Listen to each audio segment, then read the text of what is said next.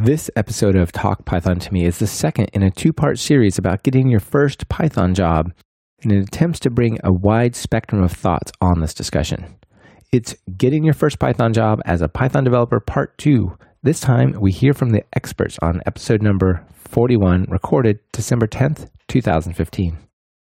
I'm a developer in many senses of the word, cause I make these applications, but I also use these verbs to make this music. I construct it line by line, just like when I'm coding another software design. In both cases, it's about design patterns. Anyone can get the job done, it's the execution that matters. I have many interests, sometimes conflict. Welcome to Talk Python to Me, a weekly podcast on Python, the language, the libraries, the ecosystem, and the personalities. This is your host, Michael Kennedy. Follow me on Twitter where I'm at mkennedy. Keep up with the show and listen to past episodes at talk python dot f m and follow the show on Twitter via at talkpython. This episode is brought to you by Hired and SnapCI. Thank them for supporting the show on Twitter where they're at hired underscore HQ and snap underscore CI. That's right, ThoughtWorks and the SnapCI team have joined the show to keep the episodes coming. Be sure to find them on Twitter and tell them thanks. Welcome, everybody. This is part two in our Getting Your First Job as a Python Developer. I hope you've listened to episode thirty-nine, where we introduced the topic and we talked to new developers who just got their first job in Python. Now we're turning the tables and we're going to talk to the experts, the people that do the evaluating and hiring and finally make the decision on who get these jobs. We have experts from a bunch of great companies, including Netflix and PayPal. The format will be the same as part one. We have a bunch of guests who are experts, and we're going to ask them questions, and we'll kind of do a, a panel-type discussion. We'll hear from each of them in turn. So let me introduce the panelists. We have Roy Rappaport, we have Mahmoud Hashemi, Lorena Mesa, Aidyn Kastamov, Greg Langston, and Sean Molachek. Last time I made a couple of book recommendations, and I'll just repeat them here really briefly because I think the way that people should look at their career and jobs is undergoing a pretty dramatic shift. And on one hand, we all have to individually take responsibility for promoting ourselves and building our skills. And the other, the, the landscape of employment is changing somewhat. So if you want to explore these ideas, be sure to check out Soft Skills by John Sanmez and The End of Jobs by Taylor Pearson. Okay, with that, let's get on to the questions. So you can hear a lot of advice from our experts. And I want to make sure that you know where they're coming from, the type of people that they expect to be working with when they give this advice. So my first question to the group was, what kind of Python developers do you work with and do you interview? Our first two panelists should sound familiar to you. First up, we're going to hear from Roy Rappaport from Netflix. He was the guest on show sixteen when we talked about how Netflix is using Python to do amazing things. And following Roy, we have Mahmoud Hashemi from PayPal. And he was on show four talking about enterprise Python. So let's hear from these guys. Roy's up first. What kind of developers do I get to uh, hire and interview? Typically, I work with and interview two kinds of Python people.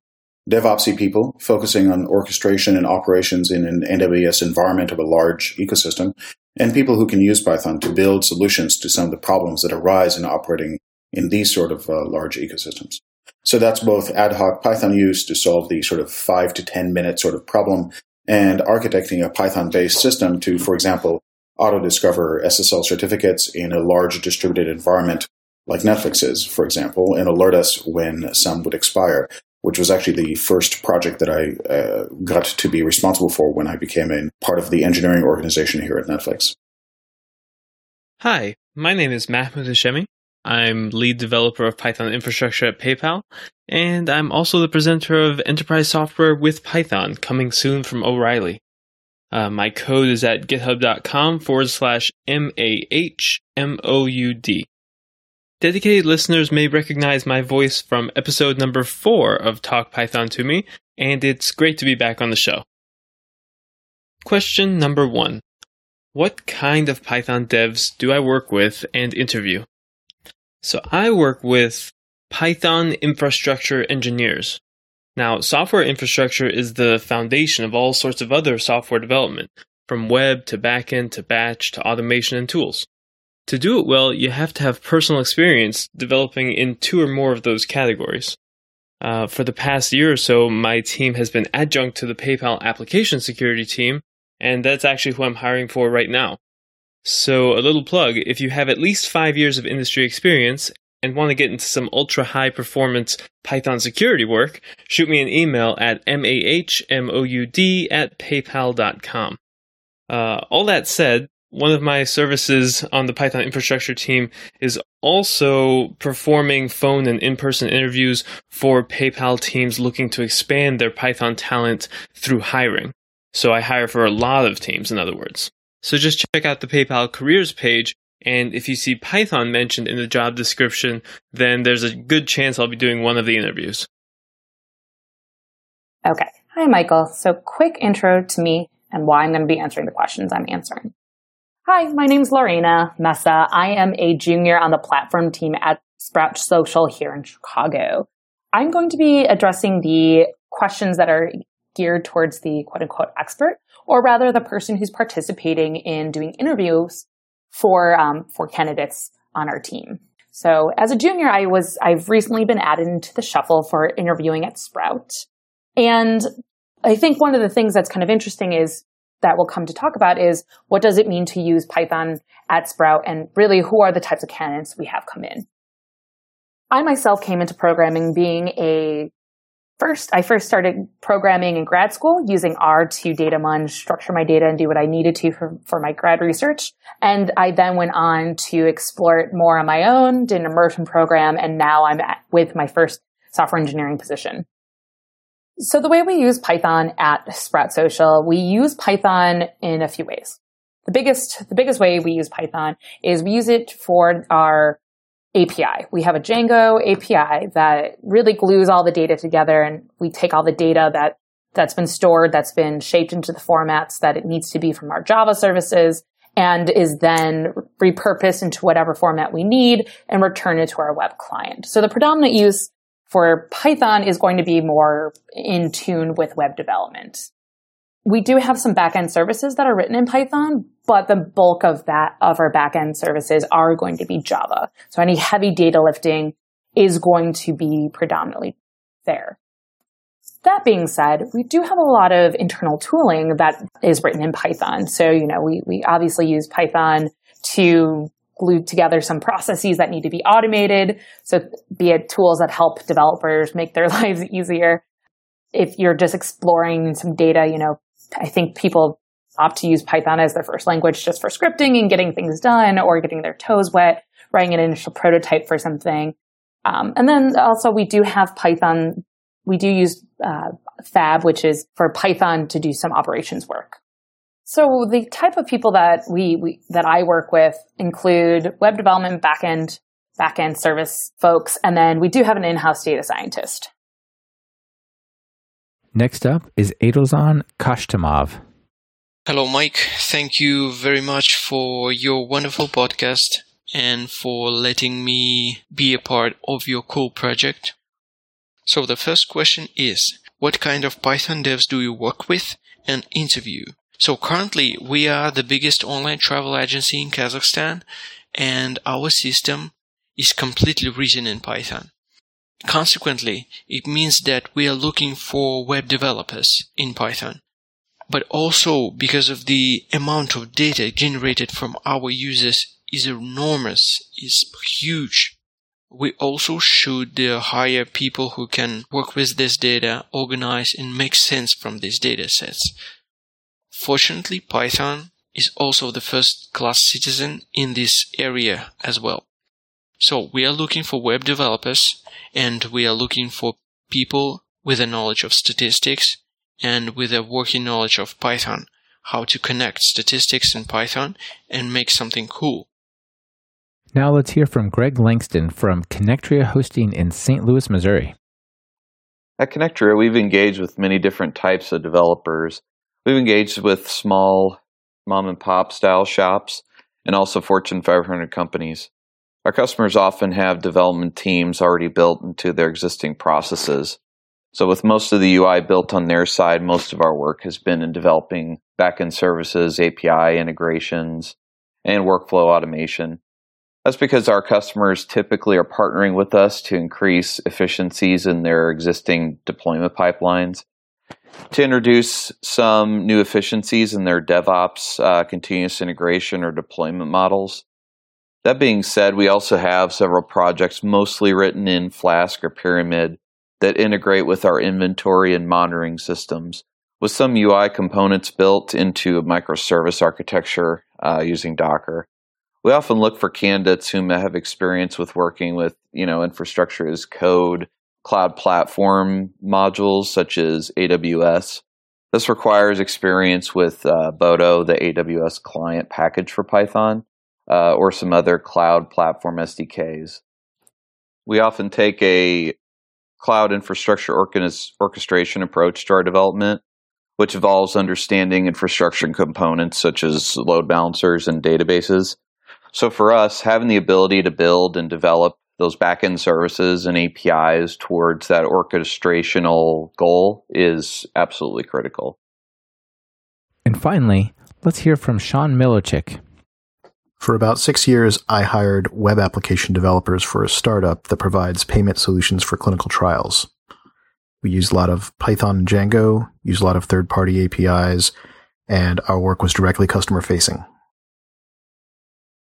The second question I asked everybody was, what is the most important piece of experience that you look for in a candidate? If I had to narrow down the most important piece of experience I'd look for, it'd be real production experience at some reasonable scale. Not so much in terms of size, you know, in terms of number of machines or all of that, but more in terms of mindset and orientation. I want to see a focus on building things well, automating where possible, and having a long-term, long-term view of the systems you put in place. And I look for a time that you've applied productive laziness to solve a problem. So the most important fundamental skills I look for are closely related to experience, environmental fluidity, and personal learning ability. Now, what do those mean? So as for environmental fluidity, well, specifically, PayPal uses a lot of Linux. So I look for candidates that can demonstrate familiarity at the console, interacting with the operating system. Uh, while I don't usually give candidates complex algorithmic questions on the spot during interviews, I do log them into PayPal's test servers and have them do a little bit of basic debugging. For the experienced people, you can almost feel them relaxing into a familiar environment. For the inexperienced, the terminal can be an aptly named dark and scary place. Either way, the command line is a foundational technology critical to enterprise work, and I really feel like it's not going away anytime soon. So lack of command line comfort is a big yellow flag, especially when Linux is so widespread and easy to experiment with on your own. The other characteristic I look for is learning ability. The skills to read and research naturally, absorbing and arranging information automatically, because I've been burned once or twice by talented people who were honestly just too lazy to read the docs or too intimidated to read the source code. You don't have to do it in big gulps, but you do need to do it consistently. So I usually look at what candidates have done to learn lately, like the sources they've been consulting and so forth. So for instance, I'll say, show me some source code you've written and what you learned during that process. Uh, or tell me about a project that sounds much simpler than it actually was. You know, I might ask, what sites taught you the web? Or have you seen any noteworthy source code lately? Uh, have you read any good books? On the other hand, I watch out for Hacker Newsy types. My projects have topped H N several times in the last couple of years, and some lurking is fine, but I want someone ready to outgrow that consumption and commodification of the creative work that is software that gets interleaved with the press releases on Hacker News. Someone who's ready to dedicate time to actually create the sorts of things that others will upvote. I think the most important piece of experience is how they ta- how they approach problems and break it down and turn something that may have seemed uh, otherwise impossible or very difficult, how they broke that down to smaller, more manageable pieces. After all, coding is about problem solving, and we are building we are building recipes to automate to automate tasks, to automate things, to, to make an ecosystem that that can, will work in harmony. So I, when a candidate comes in and they and they talk about the, they talk about problems that they've solved and how they went about doing it, really, I'm trying to I'm trying to see what was the original problem, what were the ways they went about trying to solve the problem, what worked and what didn't, and also, you know, where's the where's the passion, what really drives them.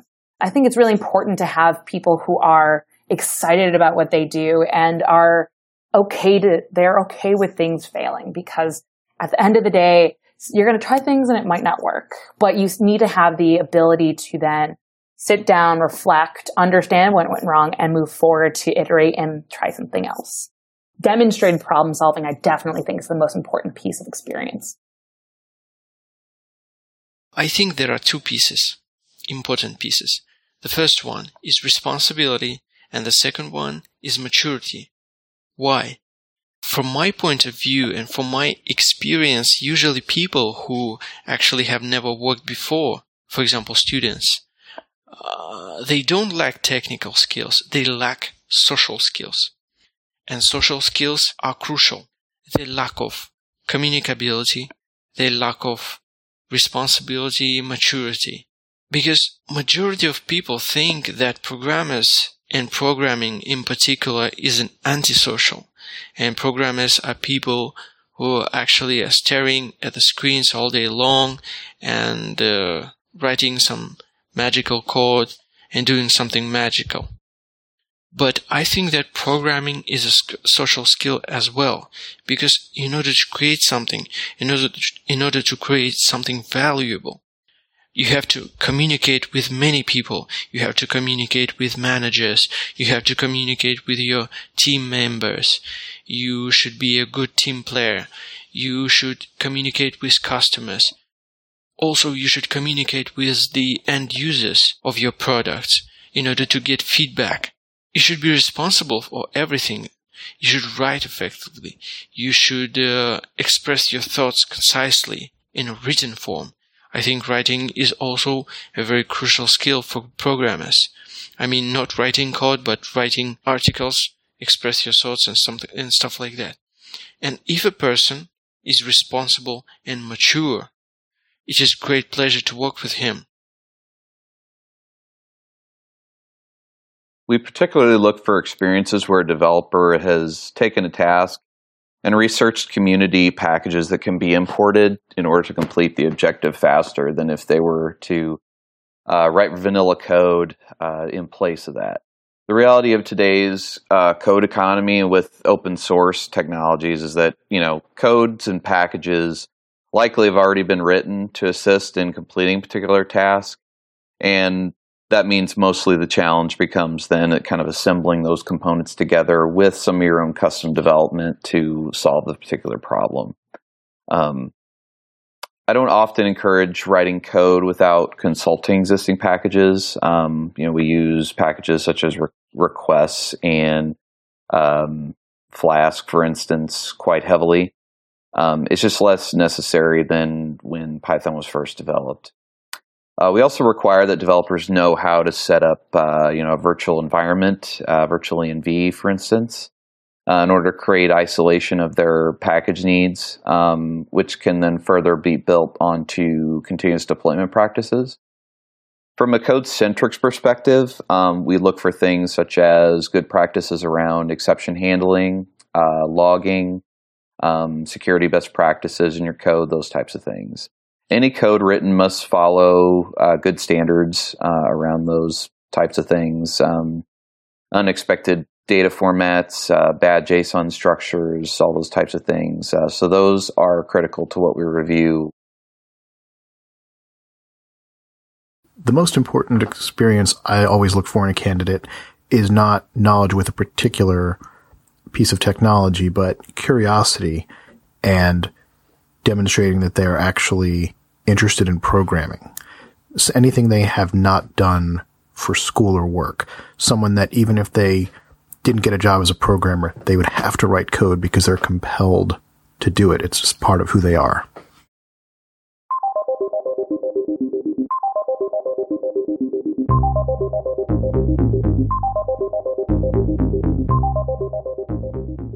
This episode is brought to you by Hired.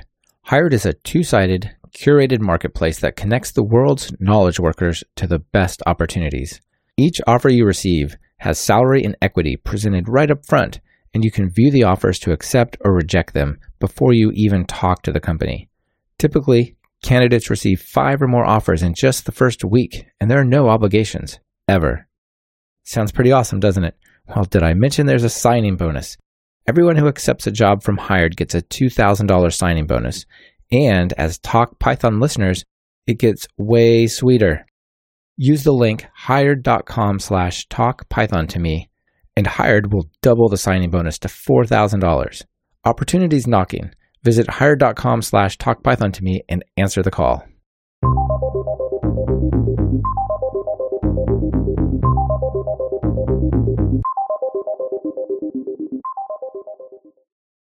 The third question I put to our panelists is really trying to dig into what you can bring and what you can work on when you don't yet have your first job, or at least your first job in Python. So if I'm in school or I'm moving into programming, but I don't yet have a developer job, what can I work on to show that I have some reasonable experience? Maybe something like an open source project. Maybe you could create a little uh, side project or a mobile phone app or a website, or even participate in some of these code competitions. I'm thinking of things like Kaggle data science competitions and, and so on. So let's hear what they have to say. Roy's up first. If someone is applying for their first job, what can they present to show that they have the right skill set or education? Well, first of all, we don't care that much about education necessarily. We'll talk about that in a moment. But it's also worth noting that it depends on your definition of what first job is. Netflix is pretty public about not hiring people straight out of college, typically. We don't hire interns. And so this may be something of a moot point. But if you're talking about someone's first interaction with us, we love to see open source contributions and side projects, obviously. Um, I think looking at mobile phone apps is an interesting uh, example of what you might be passionate about, which is interesting. Even if the actual skills related to that are not particularly relevant to us, we tend to think of skills as something you can, you can pick up pretty easily anyway. Um, I haven't seen much by way of code competitions, so I don't know how relevant they would be. What we tend to go for, really, is take-home exercises as part of the recruiting process, which let people solve some sort of problem we've had uh, run into in the comfort of their own home, on their own equipment, uh, using their own time. That's actually worked really, really well for us. Question number three, new hires and side projects. When it comes to first jobs and concrete projects, I'll look at anything and everything. With new developers, it's just so rare to get someone with anything interesting in their GitHub or Bitbucket account, um, and so that's definitely my first stop. Software is increasingly portfolio-driven these days, and so I do get a bit discouraged when I see a developer that doesn't have a GitHub or a site or even a blog. Because you can cram for an interview and you can exaggerate on the resume, but you can't really fake a meaningful commit timeline going back a year or two. Even if it's just some school projects, I at least could see that you've tried and you have some basic Git skills. Contributions to other projects tell a good story too. You were probably using the project for something, being productive. You took the time to understand how it worked. You were able to communicate and lived up to someone else's standards. That's stressful for a lot of people for sure, but that's got a lot in common with enterprise development too. Side projects and apps that run in an environment similar to our own are very interesting. Mobile phone apps, not as much. Side note here, code competitions and scores from Reddit, Stack Overflow, and Hacker News are okay, but honestly those skills don't really apply that well internally at a big company. In my experience, it can be sort of hit or miss. This may make me kind of unpopular, but some people who have high scores, high karma on those sites can tend to be a little bit impatient and unhelpful with people inside the company, and uh, not to mention the internal processes. That said, if you're someone who helps out with mentorship or gets on I R C and answers beginner questions, that could be great. Definitely mention that sort of thing in your interview. So when a candidate comes in, ways that they can try to showcase their skill set. I mean, we have it. We have college, we have different types of learning, be it formal or non. Um, but what I think I get most excited about is more side projects. Maybe someone started on something that isn't within their day-to-day role, and they got really excited about it. And then they went out there and they wanted to learn more. So does someone have a side project, like they were curious perhaps about how they could take a problem that maybe all, perhaps all developers have, which is, you know, writing good documentation. You know, do they, do they recognize a need that it's somewhat painful and or an afterthought to write documentation? And then they're like, oh, okay, how can I write a tool that will make this better? Um, and then they turn that into a side project. Or, or maybe, maybe they're curious about machine learning and they've started taking a Coursera class and they're taking a project or, or a algorithm into their own and applying it to a project. I think ways that we learn, you know, if you are passionate about exploring and learning outside and creating your own projects, that really demonstrates initiative and really demonstrates a curiosity that I think is fundamental for coding. So side projects are really are really exciting to me, and also show the creativity of, of a developer. And then also open source contributions are pretty exciting as well, particularly if someone has used a tool a lot and they start recognizing the holes or problems, or even if they're saying, I, the way I learned how to use a project is I went through and started following bugs and started adding documentation to an open source project. You know, adding documentation to a project might seem like a small and, and insignificant thing, but actually can be quite useful and important. So really, you know, side projects, they may seem to be terribly overwhelming or large, but you, there's other ways you can go about doing it, finding a favorite tool and finding ways to contribute. So I think those are t- two ways that are really interesting that people can demonstrate things they, they've worked on. Another thing that is definitely not required, but I am intrigued by is seeing how people give back to the community at large. For example, are they participating as, are they doing a mentoring program? Do they act as a mentor? The Chicago Python user group has a mentoring program, which I've really not heard many, cha- many user groups doing. So it's exciting to see someone say they, they have a love for something and they're ready to give back, be it as a mentor or maybe even as a mentee. Are they participating in one?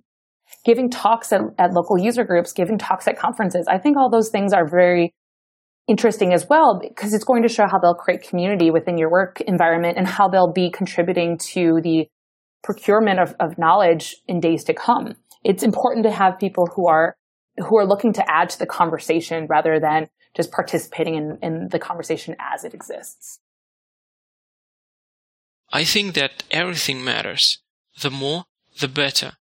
Because uh, from my point of view and my experience hiring Uh, developers in Kazakhstan, uh, usually people who are applying for their first job don't have anything to present.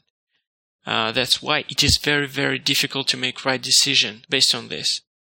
It starts looks like a Russian roulette. You start to rely on your intuition, which is not a good decision-making technique. And I would say that it is better to make mistake and not hire a good person rather than hire wrong person. And that's why if a no previous job experience candidate show his interest in terms of open source contributions, uh, side projects, et cetera, it is definitely a big plus for him. And I would highly recommend to explore a wide range of open source projects. It is not the only best way to explore other programming code, but also opportunity to share your code and get feedback from more experienced developers, which is very important in real projects, uh, where the majority of your time you spend with working with other experienced developers and working with the legacy code. So take a look at Django, take a look at Flask, Requests, SQLAlchemy, and tons of excellent open source projects and start exploring and contributing to them. Practical experience with the language is critical, uh, but we do desire candidates to have some formal education in software development, typically one to two years.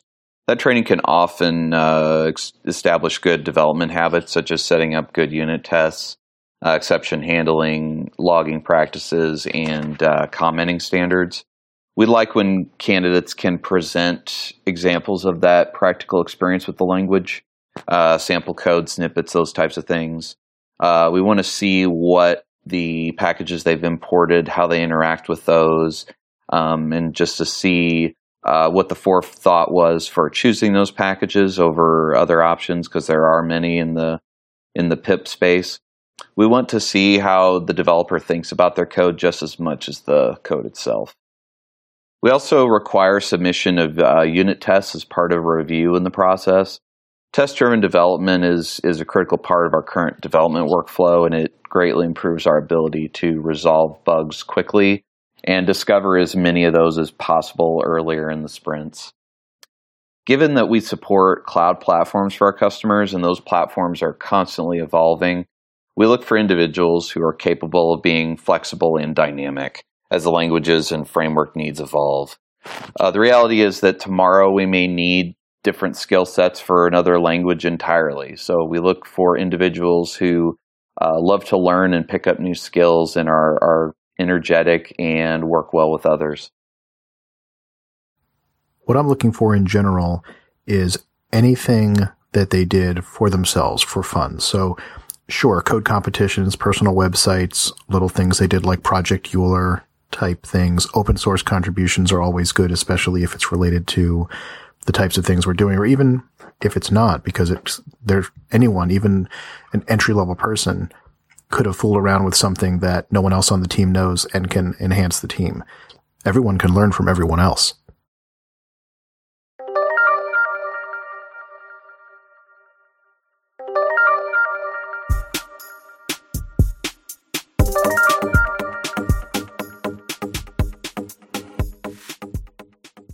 This episode is brought to you by SnapCI, the only hosted, cloud-based continuous integration and delivery solution that offers multi-stage pipelines as a built-in feature. SnapCI is built to follow best practices like automated builds, testing before integration, and provides high visibility into who's doing what. Just connect Snap to your GitHub repo, and it automatically builds the first pipeline for you. It's simple enough for those who are new to continuous integration, yet powerful enough to run dozens of parallel pipelines. More reliable and frequent releases, that's Snap. For a free, no-obligation, thirty-day trial, just go to snap.ci slash talkpython.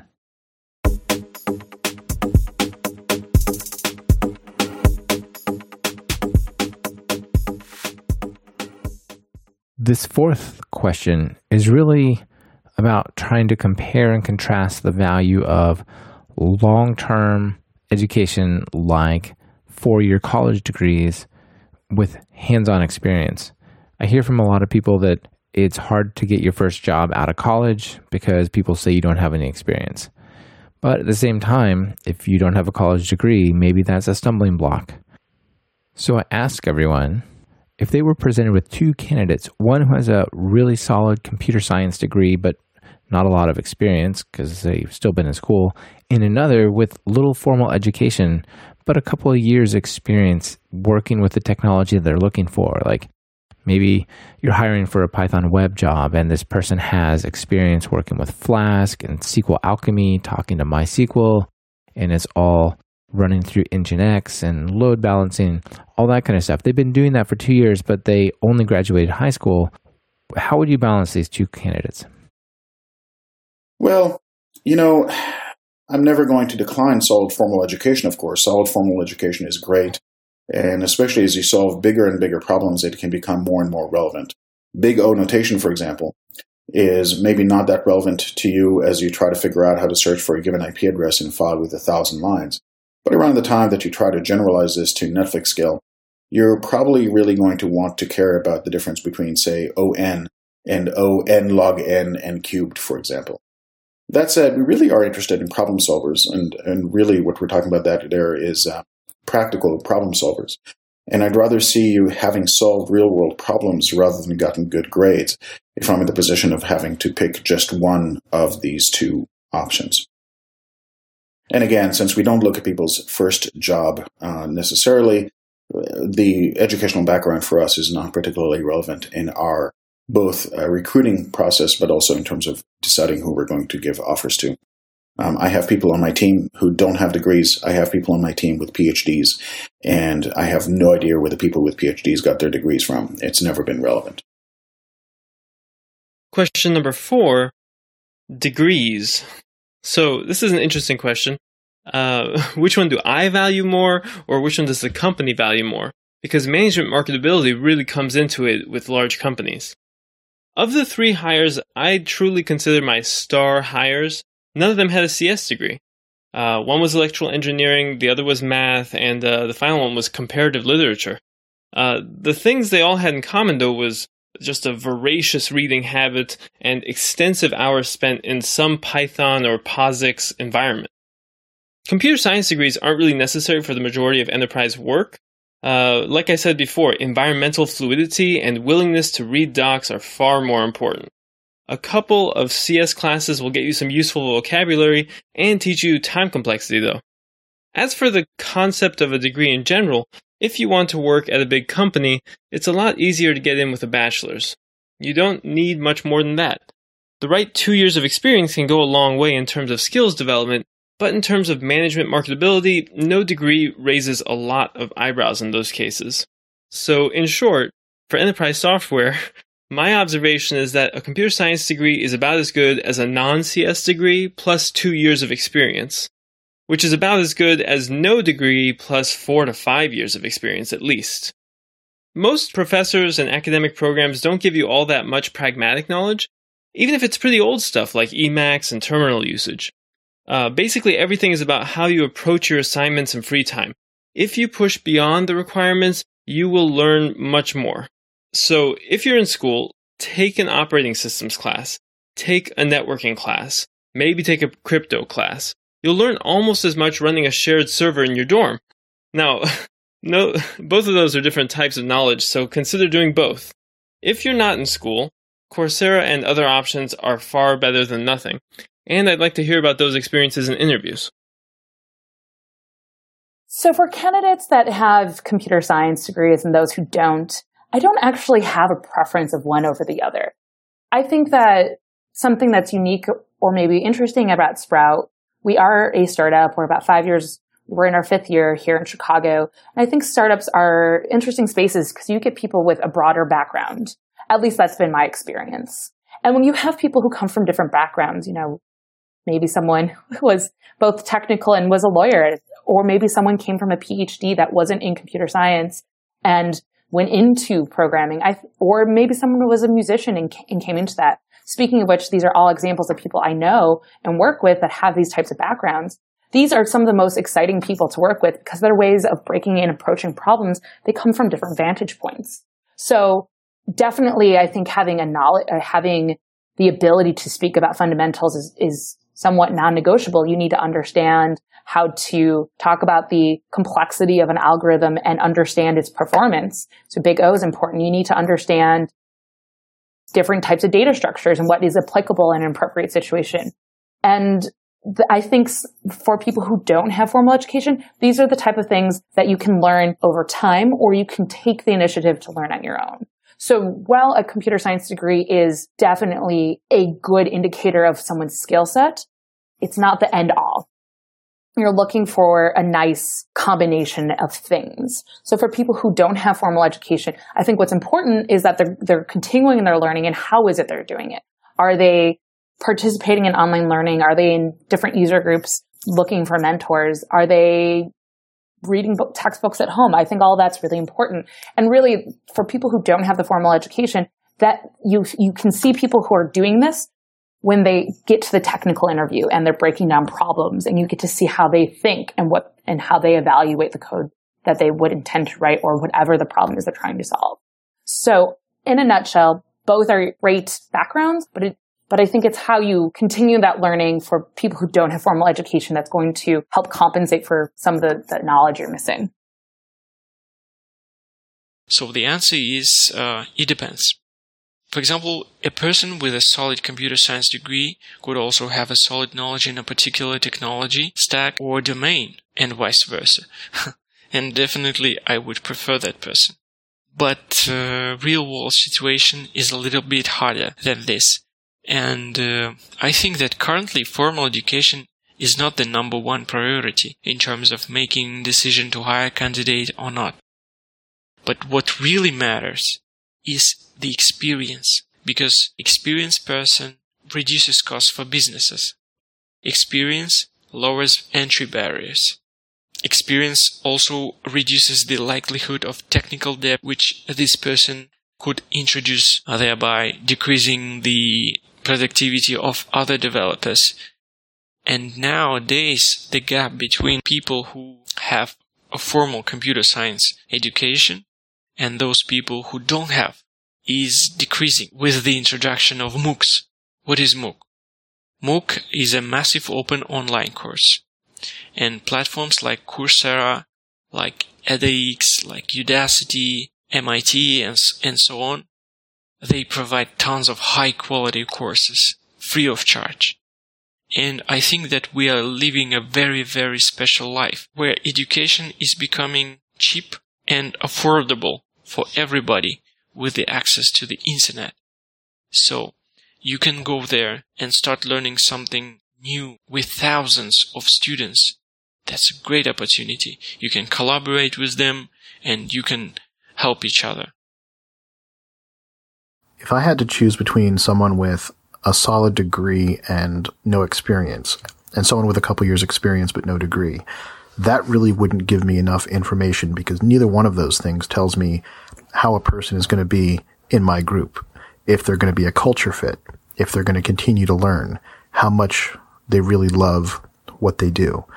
Uh, one question I always like to ask is, if we made you an offer and you had an identical offer from another company, same money, same everything, why would you choose us?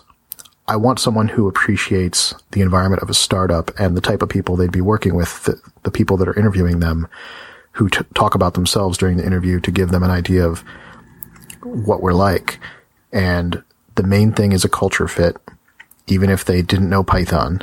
And beyond that, someone who really loves what they do, is willing to always learn, is always curious, is going to bring their ideas and things they discover out in the open source world into our company and make everyone better and make our product better. That is what I'm looking for, and the education and experience just don't matter. This last question was an optional one. I didn't want to put anybody on the spot, so I said, answer it if you want, otherwise just skip it. And a couple of our panelists answered it. And that question was, why did you hire the last person you hired? And I asked this because it's great to talk in theory about comparing formal education versus experience versus side projects, but actions often speak louder than words. And in this case, I thought maybe we'd find something interesting. Well, you know, that's actually kind of funny. The last person I hired was someone who was interviewing for a manager position with us, actually, but we hired him for a position as an engineer. Because as we looked at what he was really interested in doing, he was passionate about technical innovation and was very, very strong in that area. He was interviewing for a manager position because he had been a manager before and was used to working in environments where the way you got to be technically innovative was to be a manager, because as an I C, individual contributor, all you got to do was implement the technical decisions of your management chain. In our environment, it's actually exactly the opposite of that. Um, so the I C position was a great fit for us and was a great fit for him and his passion and what he was actually interested in doing. And that's worked out really well for us and him so far. So I gave my most recent thumbs up to a developer who knew Django and was willing to continue working with it. But most importantly, he could start on site before the rec closed. You see, in large companies, empty seats have expiration dates, and everyone is willing to gamble because somebody is better than nobody. And even if they're worse than nobody, then you still get a backfill when they leave or are pushed out. But this developer seems to be working out, and I only helped hire him for another team, so let me talk about one other one. The last engineer I hired onto my team was recruited over the course of two years. I met him at PyCon twenty twelve, and we collaborated on a few open source projects, and, you know, eventually the planets aligned and he was able to join my team. Real recruiting can be a really long process, not the least of which is due to weird budgeting and bureaucracy. So don't get frustrated if you're still waiting on an email reply from me, and do network and meet people and go to conferences and play that long game. One last piece of advice I usually give people as well is to, uh, if you're really just looking for a job, you want to get into the mix with the industry, just uh, make sure that your LinkedIn profile exists and says that you are a software engineer, and then just change your location to the Bay Area or Seattle or some other tech hub. Actually, I hired a person just recently for about two or two and a half weeks ago. This person uh, is a young, smart guy without actually strong computer science formal education. but um, with some little bit of uh, working experience. Previously, he only worked in one place as a web developer, but the thing which makes him different from others is his passion for knowledge. I was amazed by the his habit of reading books on a regular basis. Uh, he explores and learns different MOOCs. We just recently uh, took the MOOC from Coursera, which is called Learning How to Learn. I highly, I highly recommend this course to listeners. Take a look at this course. It's very, very good. Learning How to Learn. And he is interested not only in a computer-related subjects, but, you know, other stuff like scientific, nonfiction, and so on. So, and also he reads tons of code from different open source projects and, and making some contributions to them. Because I think that because of technology is a rapidly growing area, everybody should stay hungry and be curious, because we are lucky enough to be a part of something which can change people's lives in a better way.